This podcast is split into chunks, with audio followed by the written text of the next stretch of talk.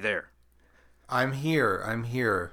It's me, Margaret. Um, do you like utopian space fantasy? I do very much.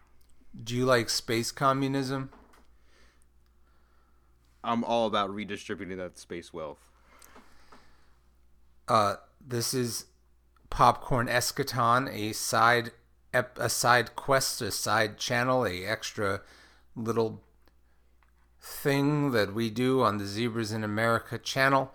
I am Scott Thorough with the co-host John Arminio, where we discuss films that have either a leftist lens, a religious lens, or we look at it through a leftist or religious lens and then try to find the pieces in between.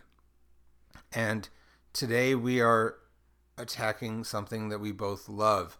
If you know me and you listen to any of the other stuff I do, you know that I co host a show called Southpaw Deep Space Nine, where me and my friend Sam go through every single episode of Deep Space Nine and discuss its leftist undertones. Uh, Star Trek is one of my favorite franchises of all time. It's something that I've enjoyed since I since whenever Star Trek 5 came out. I saw that in the theaters with my dad and I've been a fan ever since. And I understand, John, you're a fan of the Star Trek franchise. Yeah, uh, I've also been a long time uh, or lifetime uh, lover and fan of Star Trek. Um, I I remember seeing Final Frontier in the theater as well, and so I must have been, you know, five years old, and so that would have been probably one of my first theatrical experiences, and and I knew those characters already, so I had been watching uh, original series reruns at like four and five years old. So it's it's been with me as long as I can remember, and I've you know been loving it uh, ever since. Yeah, I I saw the Final Frontier in in the theaters. What? So I must have been six or seven, and it was I think it was around the time that the next generation was coming out. I remember my father, who loved Star Trek, um, he was very excited about Star Trek The Next Generation to see where they were going to go with it. And while the original series is not my favorite Trek series, it is important and it introduced us to Gene Roddenberry's idea, and it did things on television that no other television shows had done in the past. And I think it's a very significant and important series.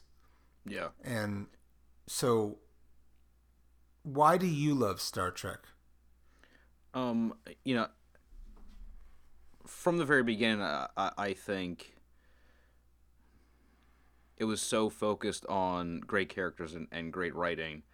Um, you, you know, because 1960s television, you didn't have the money or the time for elaborate special effects, so you just had to depend upon the written word and, you know, sometimes uh, use leftover uh, gangster or old west sets that the, the studio had laying around to, to save your, your budget. Um, but I, I also you know, just really love Gene Roddenberry's vision for the future. Uh, a post scarcity, a post wealth um, way of doing things, you know, beyond government, beyond uh, economics. It's just it's an entirely new value system where you do what you're passionate about, and society is able to s- support those passions. And you know, it, it was also a show, not always, but it blatantly had a political agenda. Even from the, makeup of the bridge crew, it was Gene Roddenberry saying that, like, in the future, um, it's gonna be, you know, very possible or it, it would be taken for granted to have a Russian, a Japanese, and an American person serving alongside one another. Uh, uh, you know, have um, an African American be an officer. Like that was like the point and the agenda of the show, and its politics were blatant and on its sleeve, and that has become such like a a political whipping post for like for media now that sometimes franchises are, are afraid of it, but Gene Roddenberry was not, and and I've I've always really admired that. Now, obviously, it, it's the politics and social mores of the late 1960s, and we sort of have to to view that um, in, in an appropriate context. But I think the show is still magnificent. Yeah, I mean, I think I think the show did a lot of things really well, and again, contextually, to have a to have a Russian person on a show during the Cold War, to have a black woman, to have and and an on-screen kiss between a white person and a black person that had never done before. Granted, there is controversy about that episode, but it was huge. And you yeah. you had yeah to have this multicultural cast and for it not to feel lobbed on it, it just felt natural. It did feel like if we lived in a future of this utopian lens which you know most films that depict the future are often do not depict utopia. They depict terrible things. They they depict the worst in humanity. And Gene Roddenberry in Star Trek aims to look at the best in humanity. Yeah. The best the best things that we can do and what a world where you have food replication and and access and you also show that in the lore of Star Trek before all of this happened the world was going in a very bad place but the lore is just so full of depth and delicious and of I'm sure that if you're listening to this podcast, you know that Martin Luther King Jr. was a huge fan of Star Trek, and you know the story of of him because the actress that played Uhura was going to quit because she wasn't into it, and he was like, "No, you have to remain on the show. Black people are going to become astronauts because of you." and it's really amazing how many of the how many of the main cast of the original Star Trek got honorary degrees because so many people got into medicine because of McCoy and uh, engineering because of Scott and sp- space shit because of mm-hmm.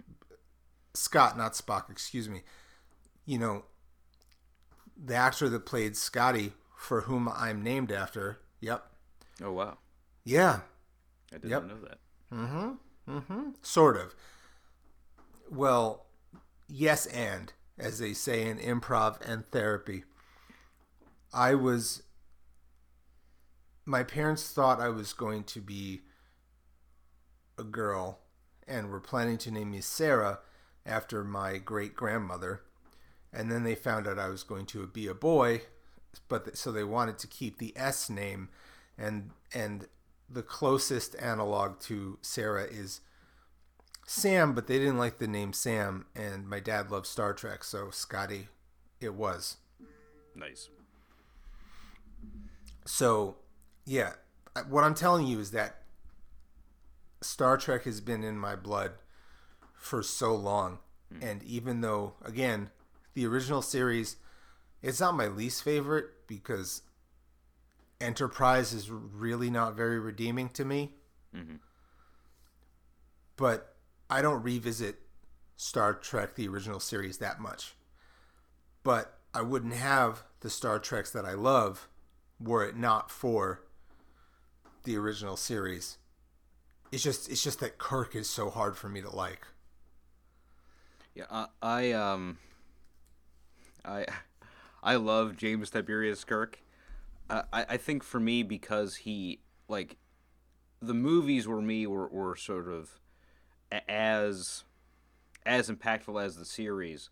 So when I see the you know certainly what we would consider sexist now behavior of, of Kirk or, or his ego, um, I was also seeing at the same time the the Kirk in you know like Undiscovered Country, or the the Kirk in Star Trek Three where he loses a son, and, and I'm able to to see the sort of arc of his character as he comes to become a man with much more perspective and a man with with regrets and a man who who is like grappling with the, the loneliness that, that he's he's left with at the end of his life and i find i find that that, that arc so like fascinating and compelling and i see him as this like lovable flawed character who's who really is trying his best and is also extraordinarily competent at, at his job and it's very satisfying to see him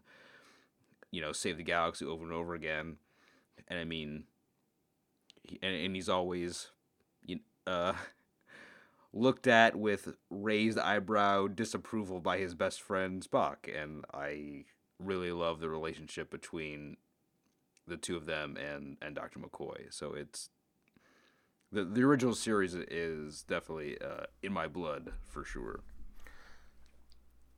I hear that, and I'm not here to argue with you. In fact, I'm here. We're here to celebrate what I what I think will be the first of many episodes where we talk about the Star Trek movies because there's many Star Trek movies. So, you know, we can't just do a couple. We are going to talk about Star Trek the motion picture and Star Trek the Wrath of Khan today.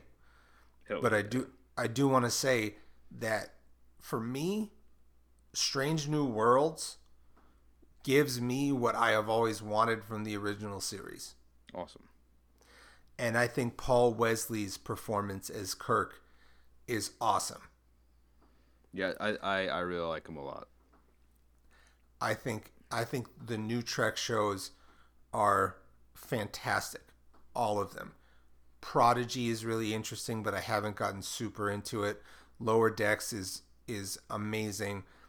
Discovery, I've Discovery I, I just think is really interesting and fascinating and Strange New Worlds is is Chef's Kiss and Picard is fan service. Yeah, yeah, that's true. and and I'm okay with it. I'm okay with it, but it but it really is fan service from from an utmost degree. I mean, I was so obsessed with Star Trek, even though I preferred the Next Generation, that I used to read TekWar. Do you remember TekWar? I do. Yeah, I did not read those. It was William Shatner's comic book and and and short and TV series that was that was published in Epic Comics, uh, which I'm sure John you're familiar with, which was Marvel's all adult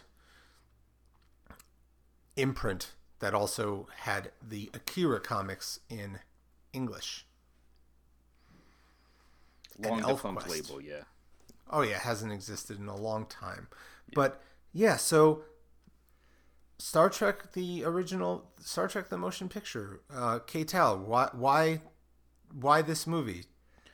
Yeah. So And tell me about it. Yeah, uh, 1979, directed by Robert Wise.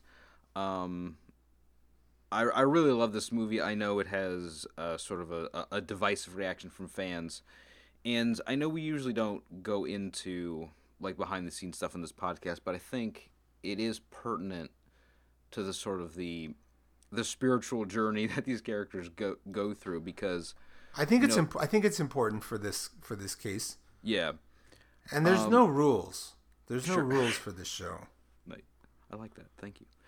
Um, so you know, Robert Wise is just a legendary director who sort of epitomized like the skilled craftsman of like the late studio system. So he redefined different genres several times. So you know, he he directed The Day the Earth Stood Still. He directed West Side Story and uh, and The Sound of Music. Um, so you know some of the most successful in like genre breaking films of all time, very disparate styles, and so for him to ta- tackle this sci-fi franchise might seem like a reach, but he's also somebody who could make any kind of movie. Um, but um, the lead up to this film was notoriously laborious um, because it went from like a, a, a, rebooted series, some elements that might go into next generation, like a decade later, and then the series was scrapped, and some of those elements were then sort of remolded into this motion picture. And there were scripts by people like Ray Bradbury and Harlan Ellison and Theodore Sturgeon that were all like not used. So already very expensive before they started shooting because of all this like scrapped pre-production stuff. And that led to a very constrained production schedule and so the movie was released much to robert wise's chagrin um, far before it was finished and he would be bitter about that for the rest of his life eh, much in the same way that like david lynch like can't talk about dune still um, and so there were three more versions of this movie released. There was the like elongated TV version. There was an enhanced edition that came out in the early 2000s uh, with uprising and editing by David C. Fein, Mark Matessino, and Daren Dochterman. And for a long time, you know, we thought that that was going to be the last we're going to see of it um, because to do like a 4K version, they would need access to all the elements and the original negative and da da da da.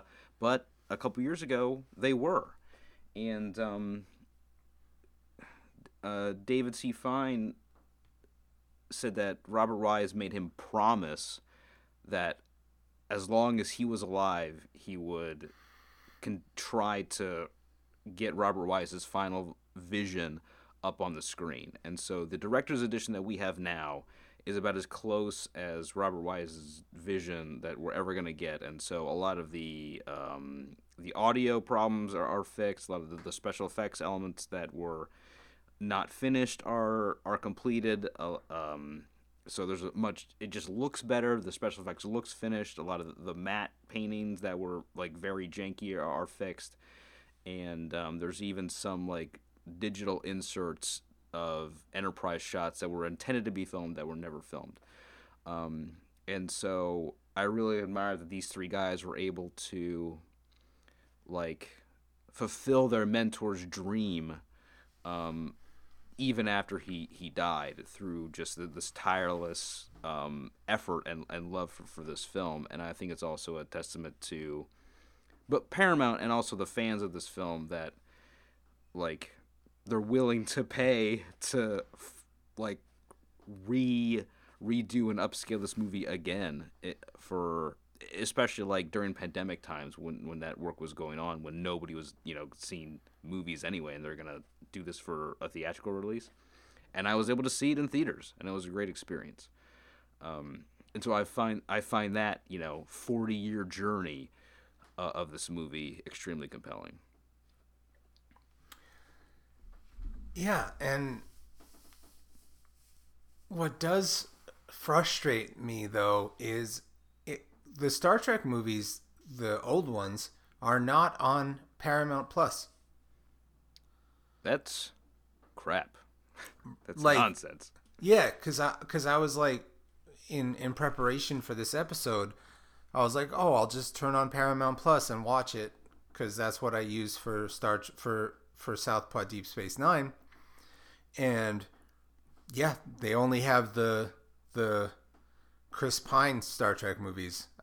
I had to use my friend's password for HBO Max, but the the restored version of of Star Trek is is beautiful. I mean, I think it was I think I think the original was was a effects marvel and yeah.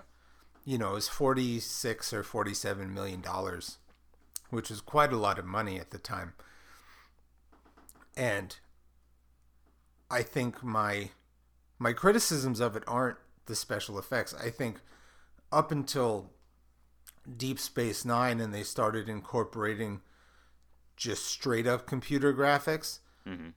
Star Trek was really excellent because of its use of miniatures, its use of practical effects, its use of sound design, its use of makeup was just unlike any. And I still think miniatures are the best.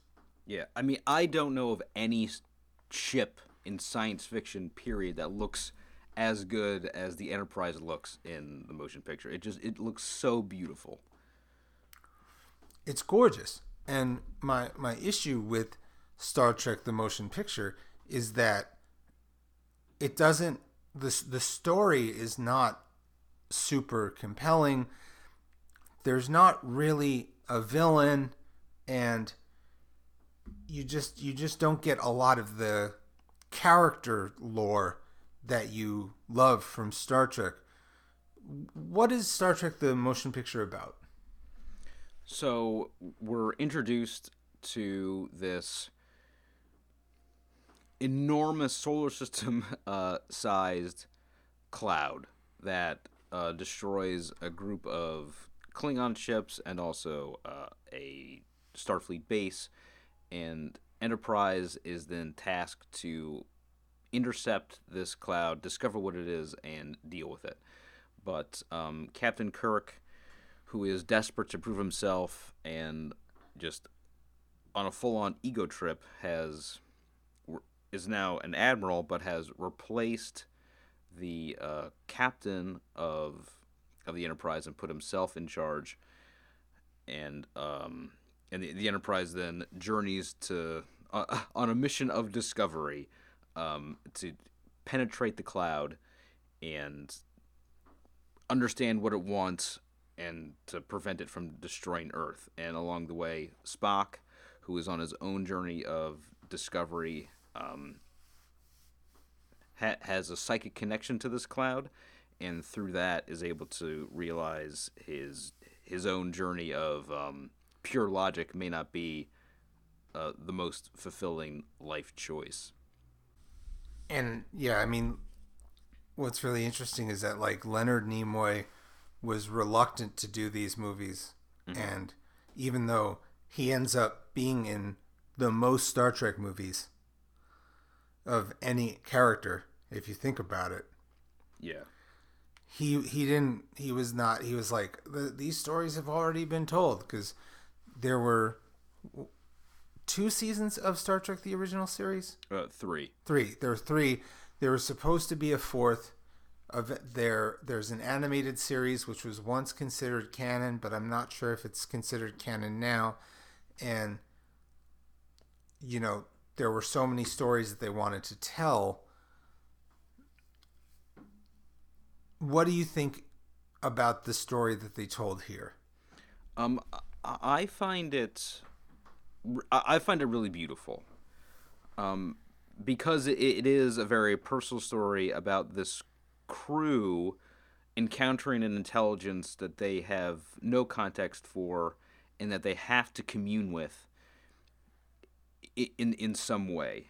Um, and it's this being that has journeyed throughout the galaxy and accumulated an infinite amount of knowledge, but is still seeking something. It still finds it itself empty, and that echoes with the experience Spock has in his journey towards Kolinahr, uh, which is like a path of pure logic.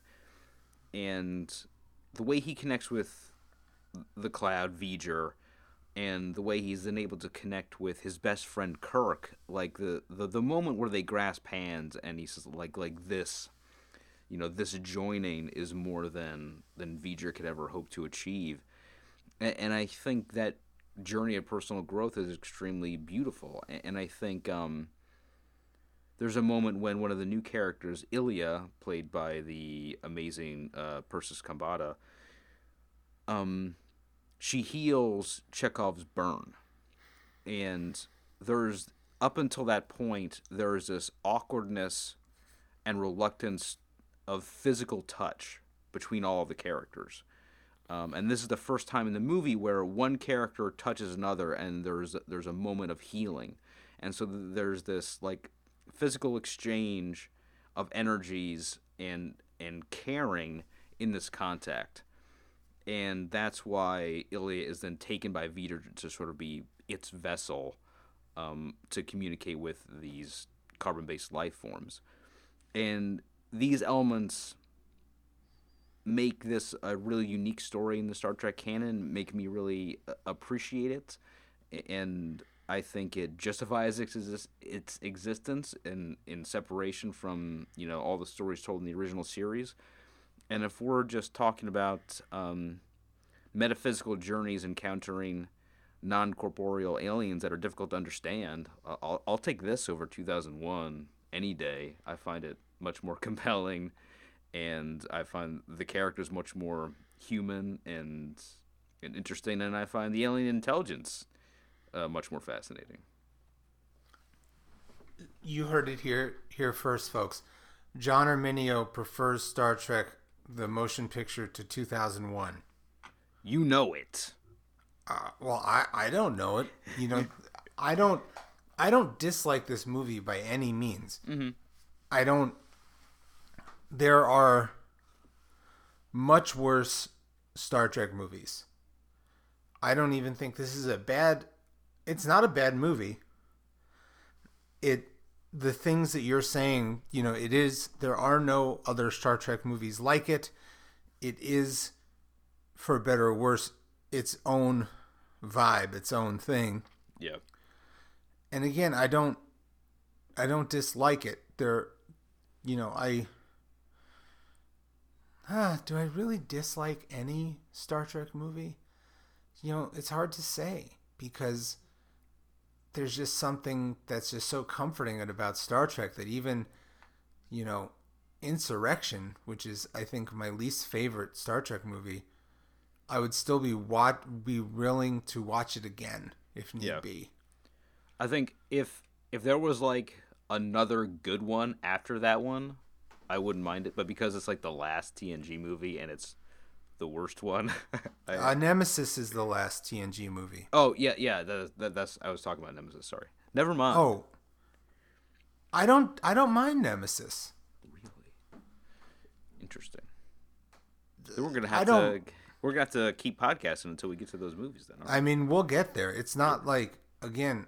I just don't mind it. It it it definitely leaves a lot to be desired, mm-hmm. and sort of ruins the rule of the the even Star Trek movies being the better ones. But you know, I just it is nice to to be to get a welcome back to the cast of the enter of Star Trek in the Star Trek the motion picture. I keep on saying Star Trek the motion picture because there there's another movie called just Star Trek and that is the first Chris Pine movie. So yeah. I don't I don't want to confuse you and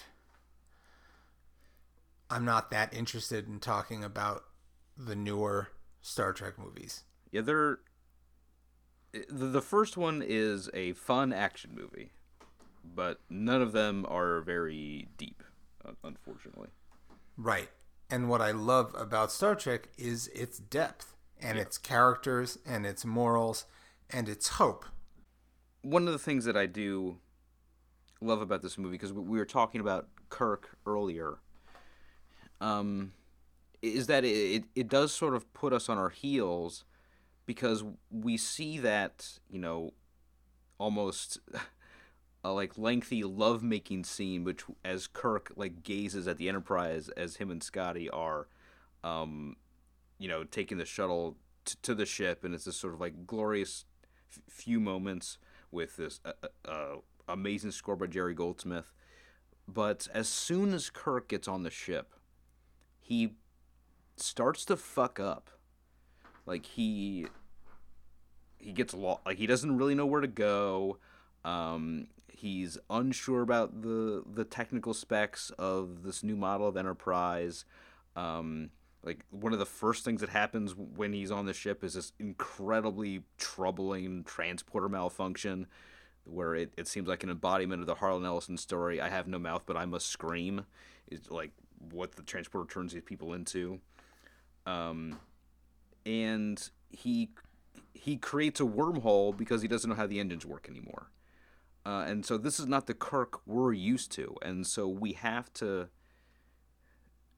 So we watch Kirk have to realize that his ego is too overblown and like take it down a notch, and realize the mistakes that he's made, putting himself in this position, and and for movie to make the audience uncomfortable in that way, I have to admire that. And, and I understand why, especially fans who might have seen this in the theaters, were sort of like, you know, all these uniforms are different, the Enterprise looks different, the the vibe is is very 70s, and now Kirk is making all these mistakes. Like this isn't the Star Trek I grew, I grew up with.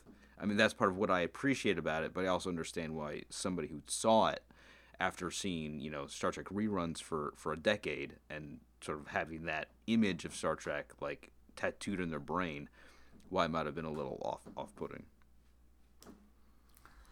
Whenever someone says off putting, it reminds me of Between Two Ferns when Zach Galifianakis is told that he should be off putting. It just it makes me giggle. No one's. Uh, I don't remember any pudding eating in um, in Star Trek, but maybe we can we can be on the lookout for that in the next few movies. I mean, there while food and the enjoyment of food is very important in Star Trek, it's not as important in the original series, in my yeah. in my opinion. Whereas one thing you know about Picard is that he loves Earl Grey tea, and Ben from Deep Space Nine, his dad owns a restaurant in New Orleans. So yeah, food food is definitely a part of it, and it's very interesting that people still eat food in a post scarcity world where they can replicate food. You know, I'm surprised that it's that they're not eating protein pills, but I think one of the great joys of life is eating. But let me ask you a question, John. Sure. So, wherein do we find the politics and spirituality in this particular Star Trek outing? Because there's there's more explicit in other Star Trek outings, but tell me about this one. Yeah, uh, yeah, this is a pretty apolitical movie, but I think the the spirituality I think comes from the communion of, of friendship and the, this sort of extraordinary first contact where um V'ger is uh, spoiler alert. It's um it's a, a Voyager spacecraft launched by NASA uh, hundreds of years ago, and so it's on a quest. It, it, it's gathered, you know, over the centuries um, all the information in the galaxy, and now it's on a quest to find meaning to existence. It's, it's on a mission to find its creator. Um, and that's a pretty profound spiritual journey, and it's crossed countless light years to to find that journey and or to to fulfill that quest, and it it only has context for hard facts until it makes a meaningful connection with sentient life forms where it can like commune with another soul. And and you know that's what we see happen in the, in the climax of the film. And so i think that's a really interesting spiritual idea that a quest for your creator ends with a personal communion with one or two individuals. Um, I, I find that pretty profound and obviously, I mean, Star Trek, the future of Star Trek is space communism.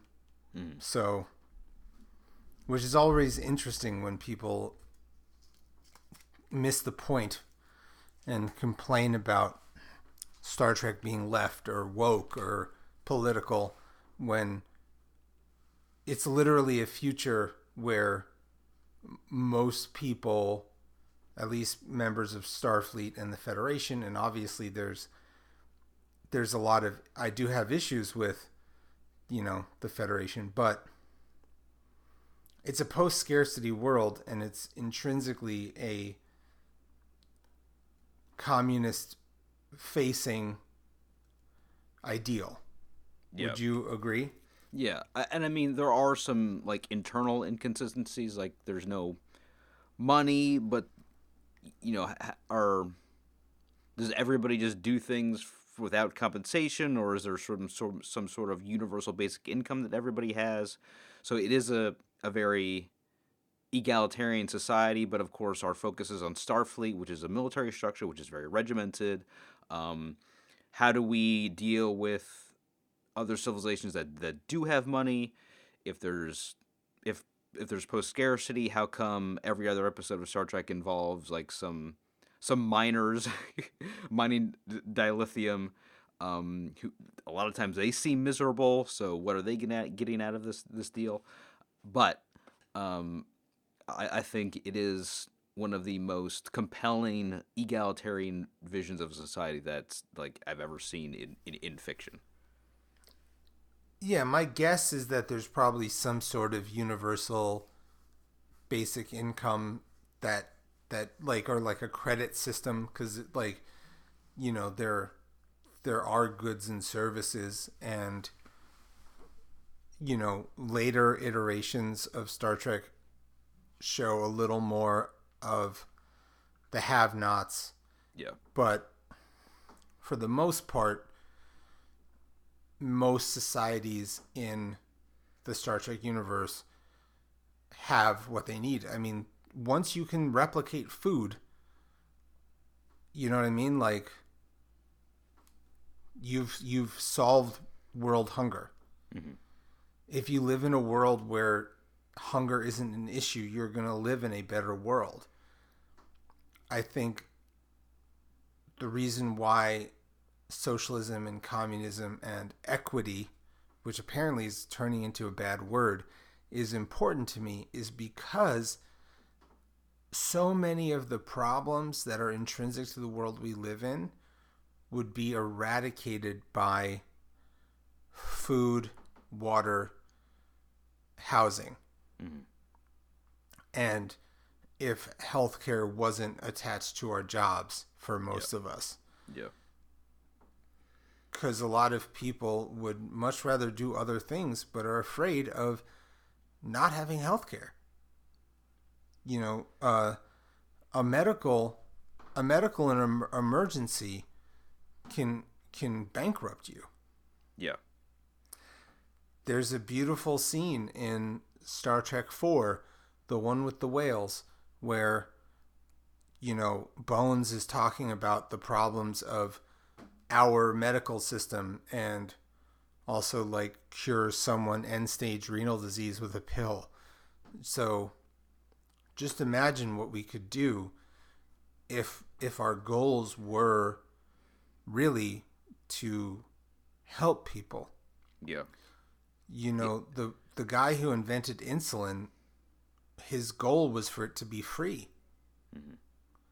are, are you familiar with that Um, not that story specifically, no. but yeah yeah the, the guy who invented uh, insulin was his goal like he gave away the patent because he wanted to make this free and accessible way of dealing with diabetes. And you know it, it was it was co-opted. Actually, I think we can use that as a springboard to talk about Wrath of Khan, unless you have anything else to say about uh, motion picture. Um, no, I, I don't. Uh, yeah, so um, Star Trek, the original motion picture, comes out, and they want to make a sequel, but there's some hesitancy about it, and the the new director, who is not familiar with Star Trek that well, Yeah. watched watched every single episode of Star Trek to get ready for it and decided to and then was was obsessed with a character. And what was this character, John? Khan Noonien Singh, played by Ricardo Montalban. Yeah, Nicholas Meyer was somebody who had very little familiarity with Star Trek uh, b- before he he got the job, and you know this is another very labored pre-production process, and with m- many um, scripts before the the final one was put into production, um, and a storytelling format that Nicholas Meyer was you know, familiar with was like like submarine movies and like stories of the Age of Sail, and he he saw parallels um, with that with, with Star Trek, he was he was able to be like, all right, I know how to to write two brilliant captains dueling against each other, and that's sort of how he brought back this character of, of Khan uh, from the original series, and I I think this was a much more self conscious. Um, gesture towards fans who wanted something more familiar and so they brought back an episode from the original series. I, I don't think Space Seed is like the best episode of the original series, but I think it's an interesting uh, way to incorporate the lore of the, the TV show into the era of filmmaking.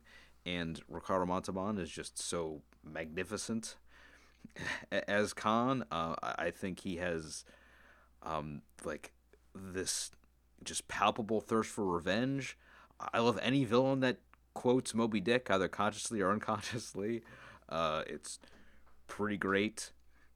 Um, you know, he, he never shares a scene with, with Kirk, but they nope. they just they just have this delicious chemistry, and it's it's also about you know Kirk reckoning with growing old. Um, he's incredibly insecure at the beginning of this film. He's forced to remember it's his birthday by his two best friends. Um, you know, McCoy gives him eyeglasses because Kirk is allergic to the standard um, eye deterioration treatments in the 23rd century. And he surrounded himself with antiques. Like his his apartment looks cozy as hell, and I would love to live there. But it's a projection of how he feels about himself that he's this antiquated piece of of military hardware that the galaxy has no more use for. And you know w- without a command he's incredibly lonely.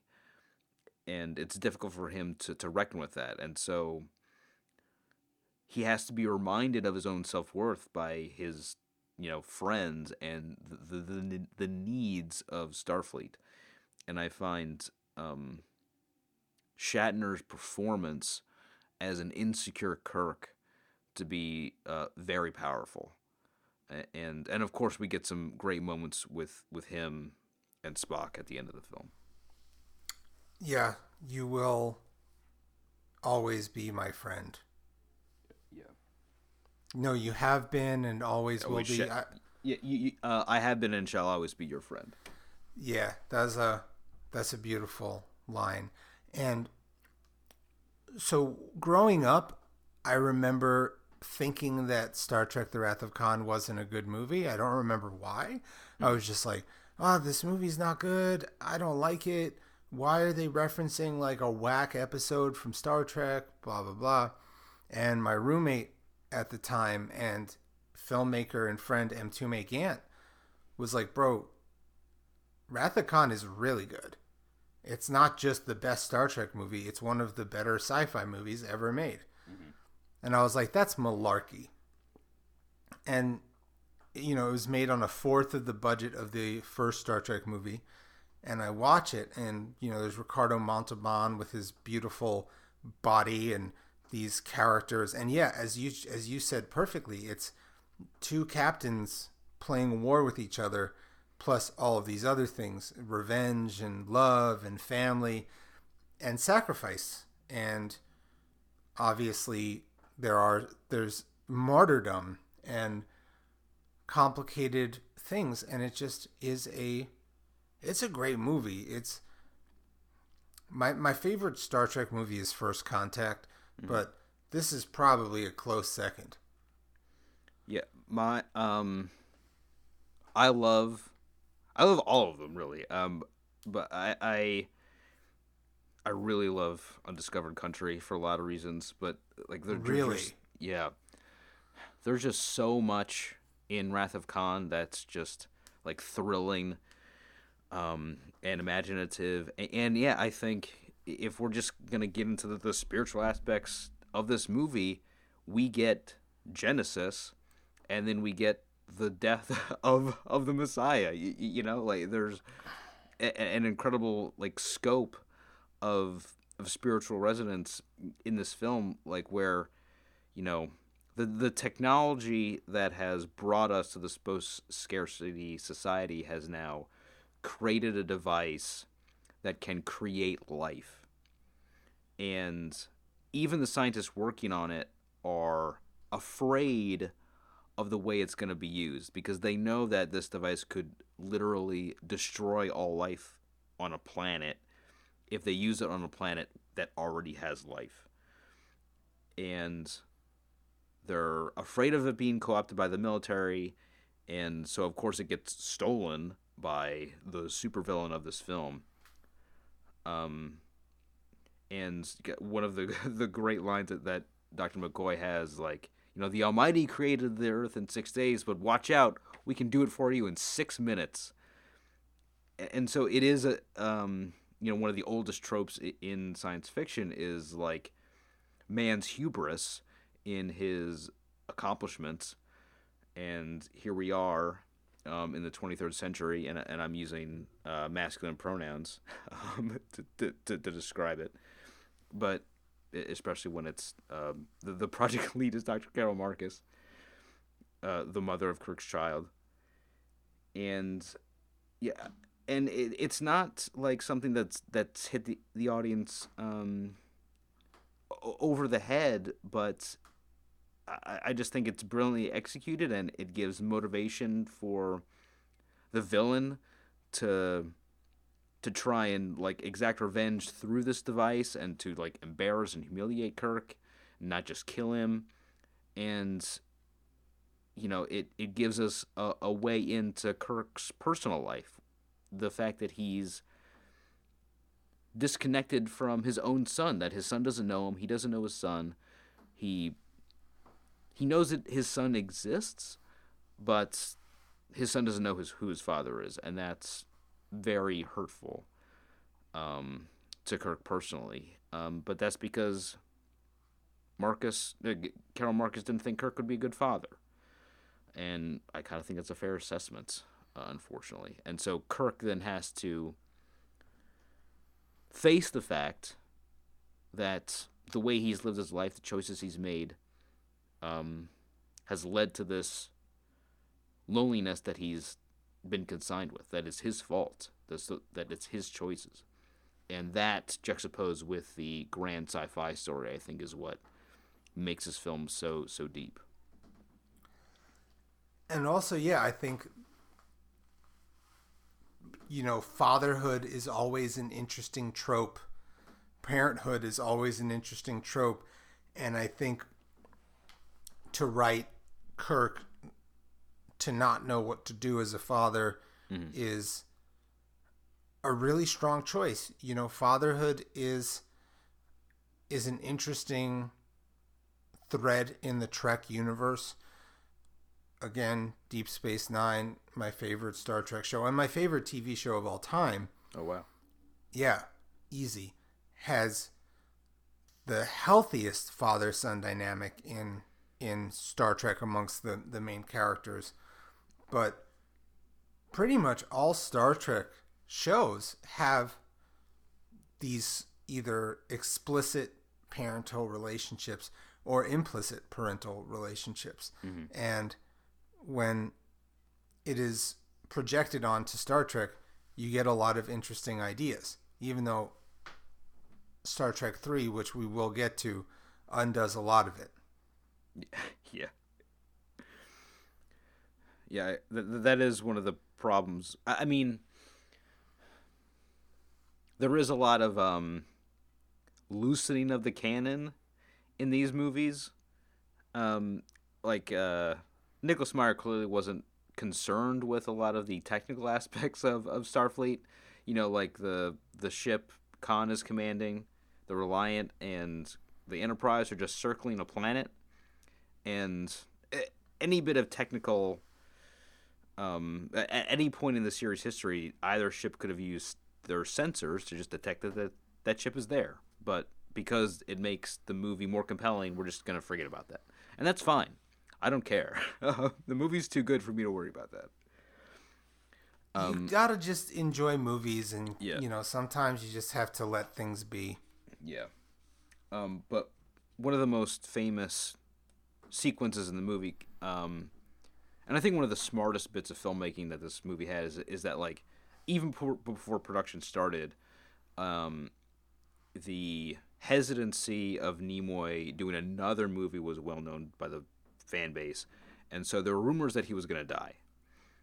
So this Kobayashi Maru scenario, where we see Spock die, um, quote unquote, sort of took the air out of that expectation that Spock was going to die because it's like, all right, we saw it, and now we can go and be shocked and crushed at the at the end when when he he really does die.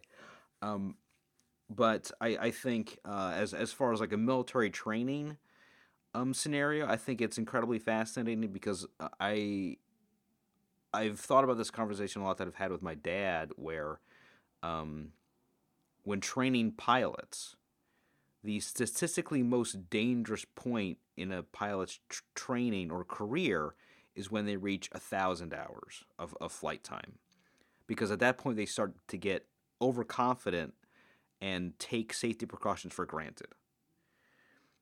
And it seems to me that Lieutenant Saavik has probably reached that point in her career, or that the the Kobayashi Maru scenario is where Starfleet maneuvers young officers to once it re- reach that metaphorical thousand hours to show them what could happen in the most dire of circumstances. They enter no win scenario and they are killed, uh, or the, the ship they're commanding is destroyed.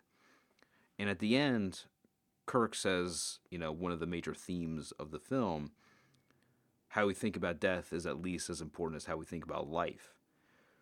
And I don't know if I agree with that wholeheartedly, but I think it's a valid philosophical take on the fact that like if you're going to live your life, I think you have to keep in mind that it is going to end. And you have to be brave enough to think about it and to know that there is an end coming and to make the moments that you have precious.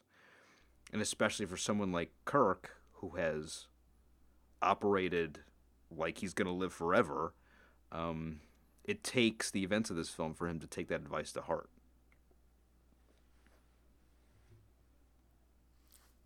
I think that's a really I like that. I do. And um yeah, it was it was, it was enjoyable to rewatch these movies because I haven't watched them in so long, and sometimes when we're doing, I, I, I enjoy that we've been doing a little bit lighter fare for the for a little bit just because I sort of needed it. Mm-hmm. You know, with with everything that's going on in the world and my job and stuff, it's it's nice to not to just like eat some popcorn and enjoy a movie. Yeah, for sure. And you really get to do that. Honestly, all of the all of the Shatner Trek movies are good popcorn movies. Yeah. And I th- I'm trying to think. I, I I've seen every. So the first the first uh, again, Star Trek Five was the first movie I saw in theaters with my dad, and then I've seen every Star Trek in theaters since, and have seen have gone for a re, for a revival watch of Wrath of Khan and uh, the and um, the journey home. So Yeah, I just, I just look, dude. I love Star Trek. I can talk about Star Trek all day. Um, however, we don't, we don't have all day. We, we, we have things we have to do, and yeah. So, give, give me some conclusions about the first two Star Trek movies. W- some, some last points and the significance of us discussing these films in a popcorn eschaton context. Um. Well, yeah, just on on endings. Um. Kirk's monologue, or, or eulogy to Spock, just like still crushes me. You know when he says of all the people I've known on my, although the people I've encountered through all my through my travels, he's been the most human. Like the way he's trying to steady himself and then breaks at the end of that, I think just speaks to the special relationship that that these two characters have, and um, like they they really are soulmates, and and I think that performance. Um, and the performance of, Leonard Nimoy when he's in that like engine room chamber where he's like blind and he's trying to keep it together for the sake of his friend so his friend isn't in pain it it's just so beautiful um, the, the the chemistry that these two actors and these two characters have for, have with each other and the, the care and, and affection they have um, that it's the most important thing in this movie you know in this grand space opera is that the love that these two men have for each other. And I think it's really important to, to keep that in mind that there's just so much heart in Star Trek, even in this action spectacular, that it's the human relationships, and I use that term colloquially, um, that are the most important, and um, and I think that that's part of why Star Trek is, is so special to me because I, I you know I love these characters, and and the the care that they have for one another. I agree, and I'm happy to continue to discuss Star Trek and other sci fi films because sci fi is often a prism for us to look at greater ideals. So live long and prosper, John. Peace and long life, Scott.